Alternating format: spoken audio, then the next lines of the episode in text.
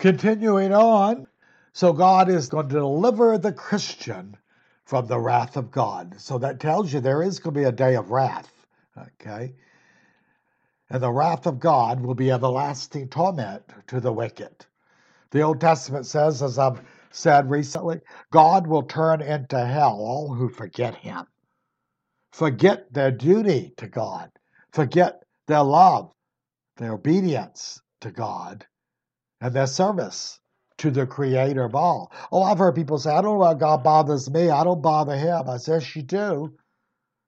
You were made for a purpose. And you were not made to be selfish and perverted and find your own way. God has a right. He made the birds so they could sing. He made all the animals to fulfill their instinct that He put in them.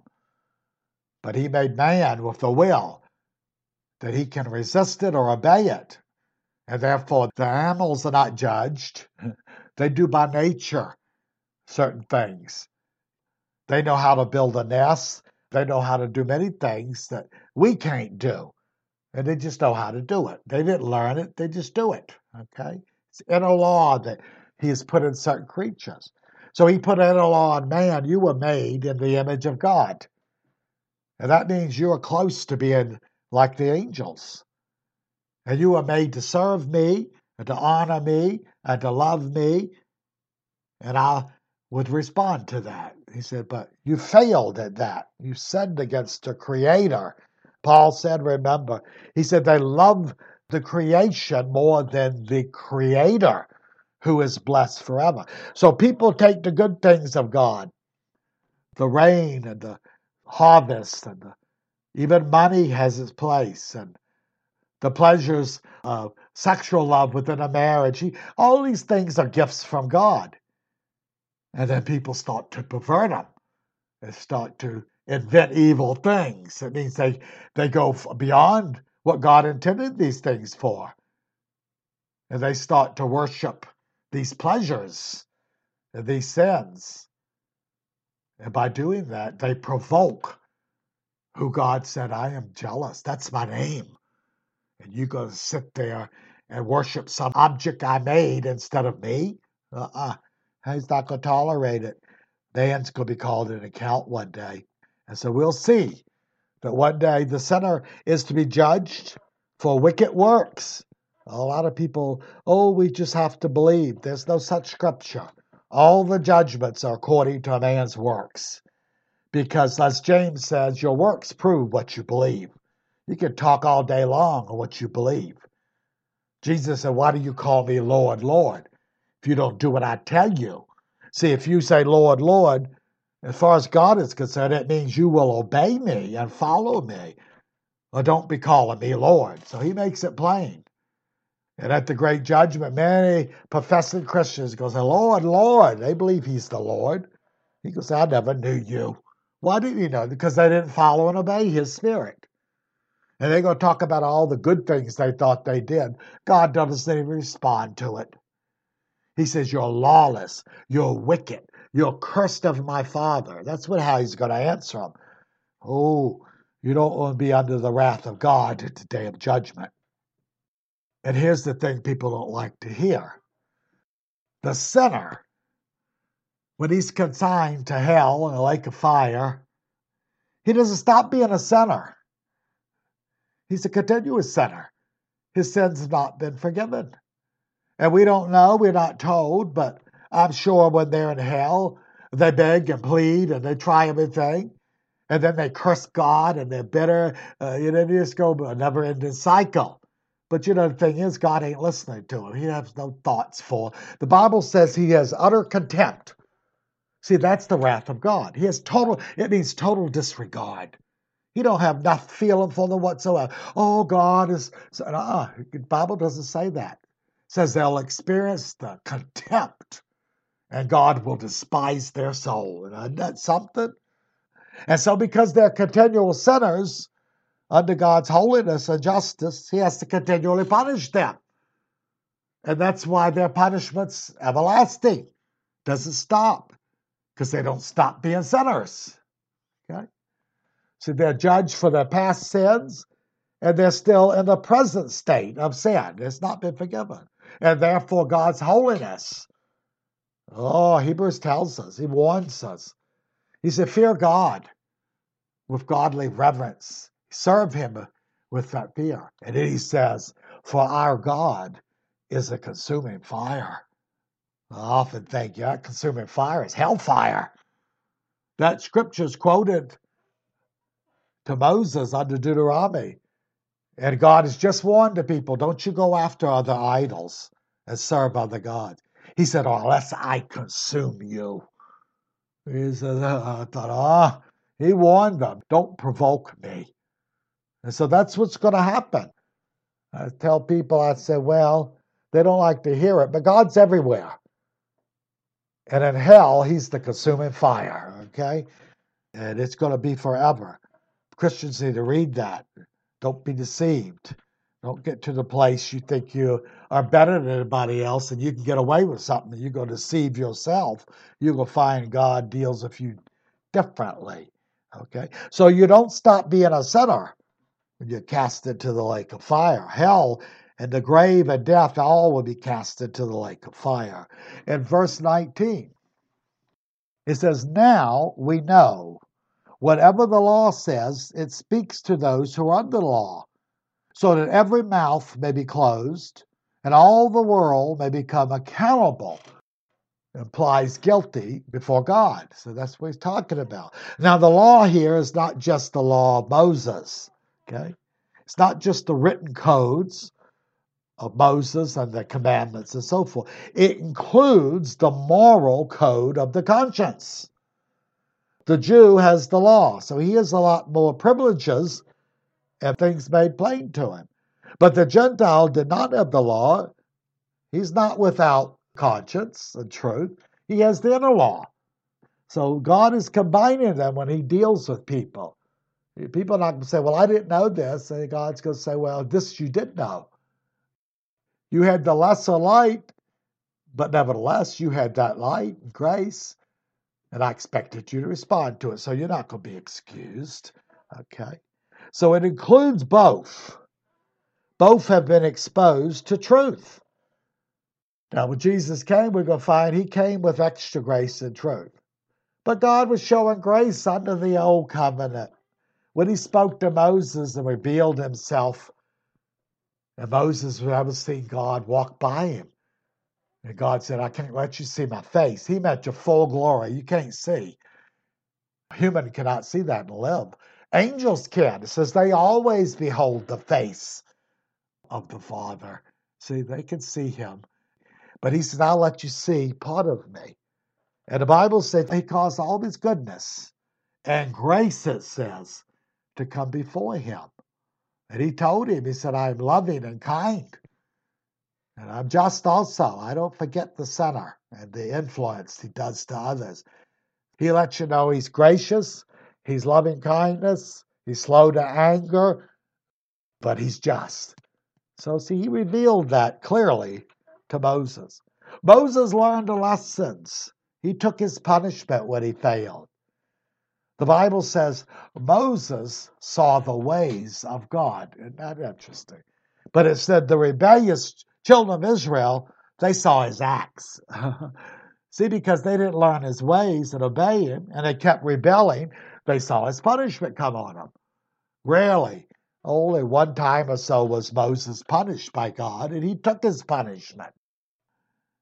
And he took it. But the Bible says when his sister came against him and Aaron and tried to challenge his leadership, and he married an Ethiopian, and they didn't like it, they thought they'd bring in the family matters. It was often done, but God was making a distinction. He's just not your brother. He's I've appointed him leader. And he said to Aaron and Moses, Were you not afraid to speak against him? And see, Aaron thought he was the prophet because God told him you'll be Moses' prophet. And Miriam did prophesy at times. She sang and danced with the women. So she may have thought she was a little more elevated than she was. And God makes a little statement. It's sort of funny if you read it. He says, Now, if he's putting the question mark like, I don't know if you're a prophet, Aaron, and I don't know if you are, Miriam, but if there are prophets around, he said, I speak to them in dreams. I speak to them in visions and parables and secret state. He said, but not so with Moses. He said, I speak to him face to face. And then God said, And were you not afraid to speak against him? Oh, you can imagine how it humbled him. Humbled him so much that Miriam left the tent with leprosy. Shocked her.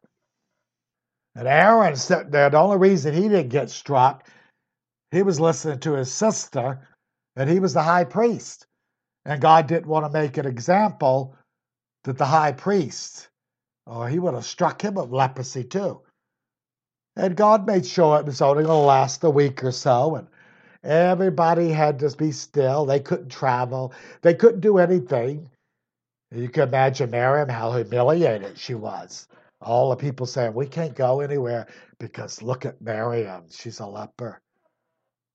And poor Aaron, I felt sorry for him at that time he comes to his brother and says, Don't let my sister die that way. See, they, they didn't know if it was going to be permanent or what. He said, Don't let my sister die that way. And so Moses prayed for her. God sort of gently rebuked Moses. See, the scripture says Moses was the meekest man on earth. He was humble before God. Didn't say he was weak or he was a sissy. Uh, or it said he was meek. That meant he was submissive to God. He was obedient to God. He was humble before the Lord. And the scripture says that Moses was the meekest man on earth. And God speaks to him in the tent. He hovers above the ark, appears before Moses, and he talks to him. And Moses is praying for his sister and asking God to be gracious. And God listens, and then he says, He said, You know, Moses, if her father had just spit in her face, she would have been unclean for a few days. Well, who was her father? Moses was. He was the spiritual father of all Israel. He was the one who was higher than prophets. So he was saying to Moses, You were her spiritual father. And when she started to challenge you, you should have spit in her face and told her go home and humiliated her. That's what he meant. But see, Moses was so humble, he just sat there and listened to it. And so God was reproving him, saying, You know, if you'd done that, I wouldn't have had to come on the scene and deal with it. So he reproved Moses. He, said, he gently reproved him and said, You remember, you use what you've been given. Paul told Timothy, he was a young man, but he was acting as an apostle and a leader of the whole area of Ephesus at the time. And what did Paul tell him? He said, Let nobody despise your youth. What was he saying? If these older men start to challenge you, you turn them over to the devil. You're an apostle. You correct them. You throw them out of the church if they cause trouble. You don't have to listen to them. So he was saying, What? Use your authority. Don't let them walk over you. And so this is how God was dealing. So the law and the conscience, there were codes that God's always given man. Adam didn't have the law as we know it, but he had a conscience. And when he sinned, him and Eve tried to hide, didn't they? they their conscience started to smote them and tell them something's wrong here. Okay, and they picked up on it. So it's the law and the conscience that tells that sin is and what it does and what happens when you disobey it. But then he reveals a little secret to man. We'll go on. So we see that verse 20, I may have jumped the gun. We see in 19, he tells them about the code. In 20, he says, And because by the works of the law no flesh will be justified in his sight. And why he gives us the secret. For through the law, and he's talking about the written code, he's talking about the moral conscience, comes the knowledge of sin. It simply shows you what the rules are. And you know, at times you disobey because your conscience reproves you. He's, the point is, It's telling you that you could be a sinner and that you can't walk perfectly even if you try. And it's somewhere along the line, he said, I made sacrifice for men's sins and for the people in the covenant because I know they were going to fail at times. And I know that they couldn't make themselves right. So they had to offer an animal, and that animal was to symbolize Christ, and he was going to take care of it. And under the old covenant, once a year, the high priest offered the offering of the atonement, and it covered the nation's sin for a whole year. The old nation, it was one of the few times they were required to fast and mourn and show humility. See, they were to realize that this was taking care, but it was not removing it. He said it was covering. So the Lord was looking at the blood and says, Ah, that's temporarily. That represents my son. So it'll hold off my wrath for now. And every year they had to repeat it. See? So he's letting them know it has to be continual. And then Hebrews says, and Christ, he was offered once as a sin offering. It's not like the Roman Catholics think he's crucified in the Mass. That's a bunch of terrible things. He's not crucified. He doesn't say. Scripture says he was offered once. And when Jesus' last words on the cross said, he said, It's finished. He didn't suffer no more. He bore the sins of the world, and he only had to do it once. And it was acceptable to the Father. So the law, the code, the law that the Jews had, the conscience that the Gentile had, made man aware that you're breaking it, that you're not keeping it perfectly, or your conscience wouldn't bother you. And so your conscience saying you've done something wrong. You haven't done something right. And the written law says thou shalt not do this and that and that. And when you did it, you had to pay the penalty. You had to have a priest sacrifice and offer blood to cover you, or you had to pay a fine. And if it was certain sin, there was no forgiveness. God said, put him to death. Jesus said, all manner of sin. That wasn't true under the law.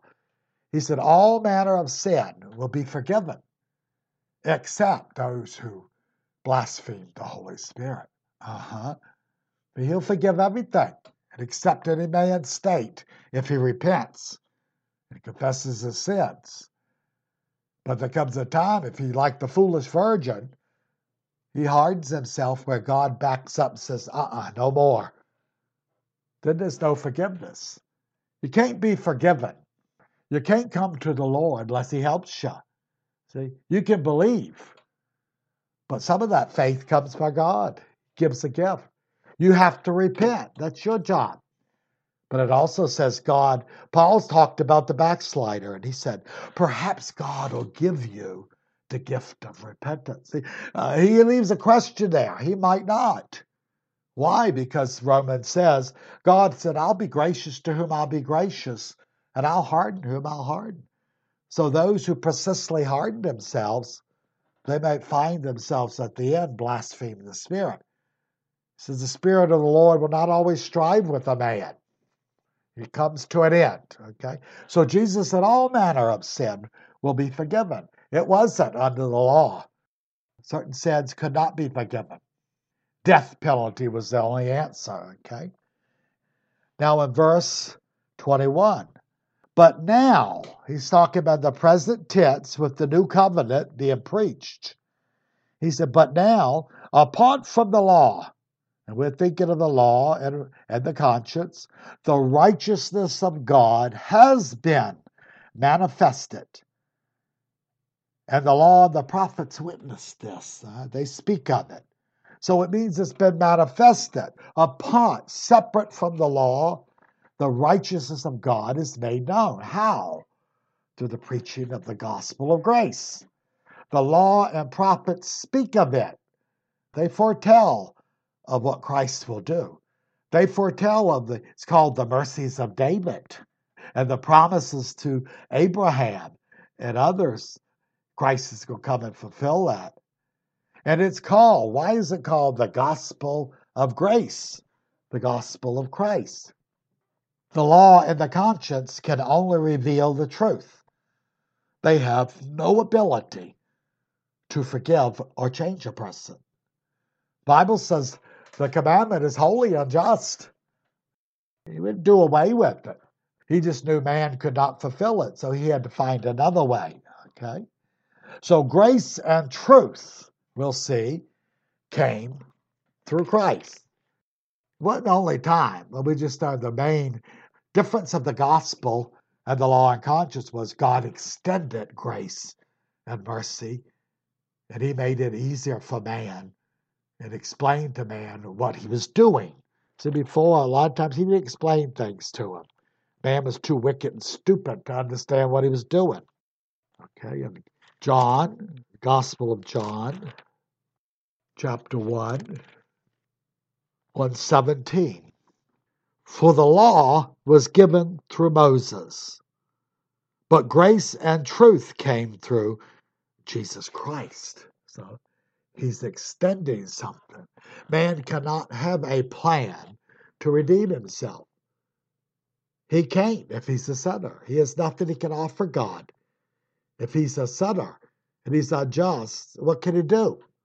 There's nothing he can do. The self righteous Pharisee tried to. Self righteous people of the world, oh, I'll do some good and it'll measure against my bad. No, it won't. It'll add to your evil. So we see that a man can only acknowledge that he sinned. The law spites his conscience. The law reveals to him truths. And the law is just and holy. People think, oh, Jesus did away with No, he didn't. He fulfilled the law. Did you know every Christian has to keep all the commandments? Even the Sabbath day. It's an eternal commandment. He lives in the Sabbath. It's an eternal Sabbath. That's what's different. He says, A man has ceased from his own labors See, on the Sabbath day, the Jew could not work. He ceased from his labors. But on the new covenant, it says a man has ceased from his labors. Why? Because the Spirit of God is working in him. And so he lives the eternal Sabbath serving the Lord as a priest, as a high priest. That's what he does. Uh-huh. And that's how he pleases God. Okay? So all the commandments murder, you can't lie, you can't steal, you don't commit adultery. These were commands given to communities as a whole. Oh, there's worse sins. He don't get into them. Paul will get into later. But these are basics that the people are more easily given to. You can't covet, you can't be greedy, you can't want your neighbor's wife or whatever your neighbor has. You can't want to keep up with the Joneses and get what he's got. Yeah, it's all from the selfish nature every commandment. People say, well, we, we're delivered. I said, no, you're not. If you don't keep those commandments, you're not a Christian. Because the law of Christ includes them. You can't be a Christian and be living in adultery. That's what James tells us. He says, you, you talk about having faith. If you don't have works to prove it, your faith is dead. It's useless. These fly by night medicines. Oh, we hear them today. They give you a license of sin. Oh, we're under grace. Jesus covers it all as they continue in their sin. And Peter said, uh huh. They promise you liberty. They say, oh, you're free, set free by Jesus. He said, while they're under the bondage of sin. See, they're promising something they only have themselves. The lion shepherds deceiving people. Okay? So he says, apart from this, God has revealed something different. Man cannot have a plan to redeem himself, he can only acknowledge the plan. So God can only, by grace and benevolence, we call benevolence the goodwill of God, God's good intentions toward man. That's what it means when it says, For God so loved the world. People think, oh, he's not mad uh-uh, he still has anger for him. He still despises the acts of the wicked. But his love is he has goodwill. See, he doesn't he doesn't judge immediately. Even Jesus said, God is good to the evil and the unthankful. How is good to them? He lets them live another day without sentences to hell. That's always good. He puts up with them. Uh-huh. He lets them keep doing these things, but he won't do it forever. So he's good to the evil and the unthankful. Gives them time. Okay? That's grace. He's extended grace under the old.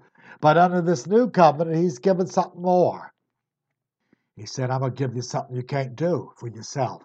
So we look at John again, verse 12 and 13. But as many as received him, who? The Son of God, to them he gave the right, the privilege to become the children of God. He looked at us differently. They rarely referred to God in the Old Covenant as their Father. And Jesus taught them to call him Father. He had more of a, he wanted more than a relationship with them. They were more servants under the old. They had to be careful how they approached God. They couldn't go into the sanctuary, only a priest could go in there. They knew there were limits to what they could do and say. Uh-huh. But not under the new. He broke that limit. He tore the veil down and said, Now, you who become my children, you're a high priest. You can walk behind the veil and communicate with me. Okay? And so he gives them the right to become the children of a God, even to those who believe on his name, those who accept Jesus for what God says he is and what he's done, and that he is the Savior. That's what they're accepting. Okay? Who were born. Okay, these people that come to the Lord and receive him, it said, who were born, not of blood. He's not talking about the natural birth now, nor of the will of the flesh. Man had nothing to do with this. Okay? Nor of the will of man, but of God. Will of man had nothing to do. Now, people forget. They think, oh, you just believe. No, you, you do have something to do with the plan, but you have nothing to do with originating the plan, okay? Nor by the will of man. God didn't sit down and let a man think up the plan. He didn't sit down and say, Well, you sinners, you go into the other room and you, you devise a plan for me. Uh-uh. he knew that couldn't work. So surely man's will is involved by believing and repentance. Most of the people who hear the gospel reject the gospel. Even when they hear the true gospel given under inspiration, they reject it. Why? Because they have a will and they can reject it or receive it. God gives them that freedom. But if they reject the plan, they stay a sinner. If they receive it, God does something. He removes their sin, He puts them into His family, okay? But the plan and the means to it are all God's. Man must refuse the gospel of grace when given or accept the gospel of grace. That's what man can do. Uh-huh. He has nothing to do with the plan. He has nothing to do. It was God who sent his son. He wasn't man. It was God to set the plan of redemption. See, his justice and holiness demand certain things. And the Son of God had to provide it. And he could offer himself because he never sinned. If he never sinned, he could offer himself. That's why he's the perfect sacrifice.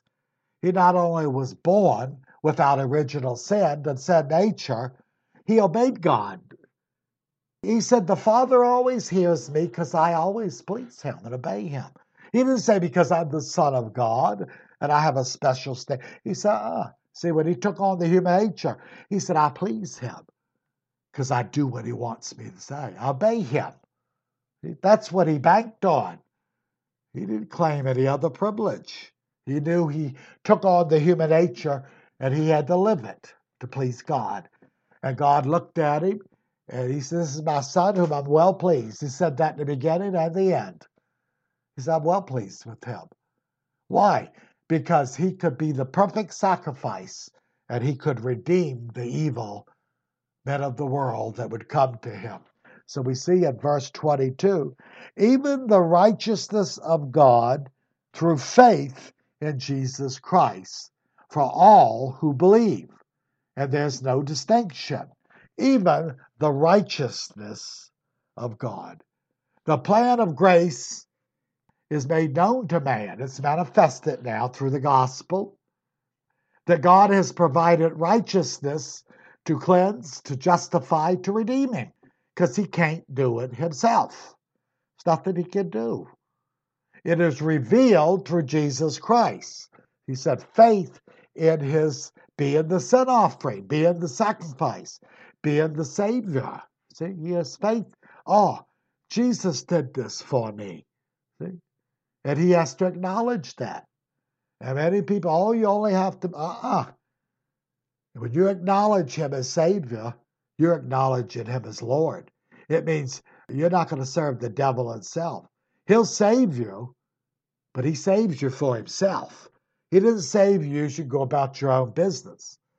Under the Old Testament, the person, he separated himself, that he was sanctified, set apart for God.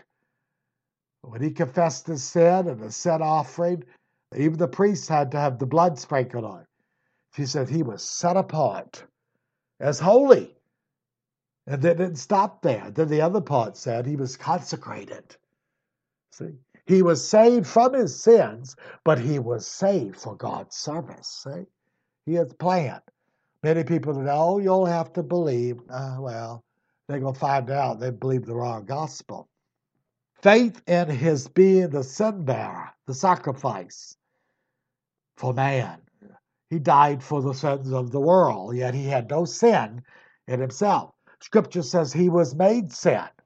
He bore the sin of the world. Okay? So God in his justice and holiness, he let Jesus be the representative. Unsinful for the sinful. That's what he was made. Satisfied the holiness and justice of God. Faith in Jesus is man believing and accepting God's plan and God's grace. And it's through the person and the work of Jesus Christ. And so he came up with this. So anybody that truly becomes a Christian, he knows he entered by grace and he's sustained by grace and he will overcome by grace. It all in the once saved, always saved. I've said this prayer. Uh, you've been lied to by a false shepherd, and he's going to burn in the lake of fire forever for misguiding you. But you're responsible too. Okay. People tell me, well, I didn't know this and I didn't have anything. I said, you lived 20 years in a church and you had a Bible. And don't you blame anybody else, you blame yourself. I said, you'd studied that scripture even on your own, the Lord would have given you more light. You want to sit by and blame someone else? Uh uh-uh. uh. They don't pull no wool over God's eyes. I tell people, if you've been there 20 and 30 years and you ain't you're a sinner. You're an ignorant person. And don't you dare try to excuse yourself before God. You're guilty. You could have pursued God. God says under the Old and New Testament, uh, Jeremiah, He said, When you seek me with all your heart, you'll be found of me. Man is set a limit by God. And if he does certain things, God will respond to it. He knows he's not capable of perfection, but he does set a limit like you do a child and you expect certain things to be done. And you know they can do it, or you wouldn't expect it of them. And in a new it said, and God is a rewarder of them that diligently seek him. Uh-huh. So a person has a Bible, if you don't have nothing else, and he starts laboring that, and he starts praying, he tell God, I'm stupid and I don't know what all this means, but I'm willing to learn he'll start to enlighten him. The Bible says, and those that desire to know the doctrine, they'll know it. See why? Because God is obligated out of love to give that person more.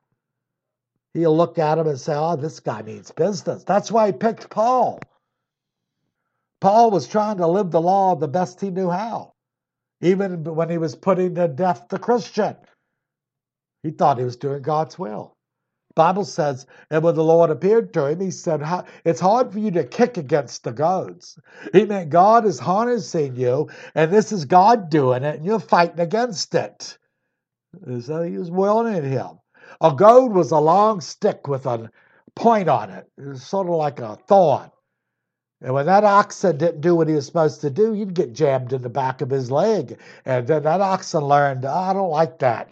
I think I'll obey. That's what it meant. And so Christ was telling him, I'm having to prick you and you're kicking it against it.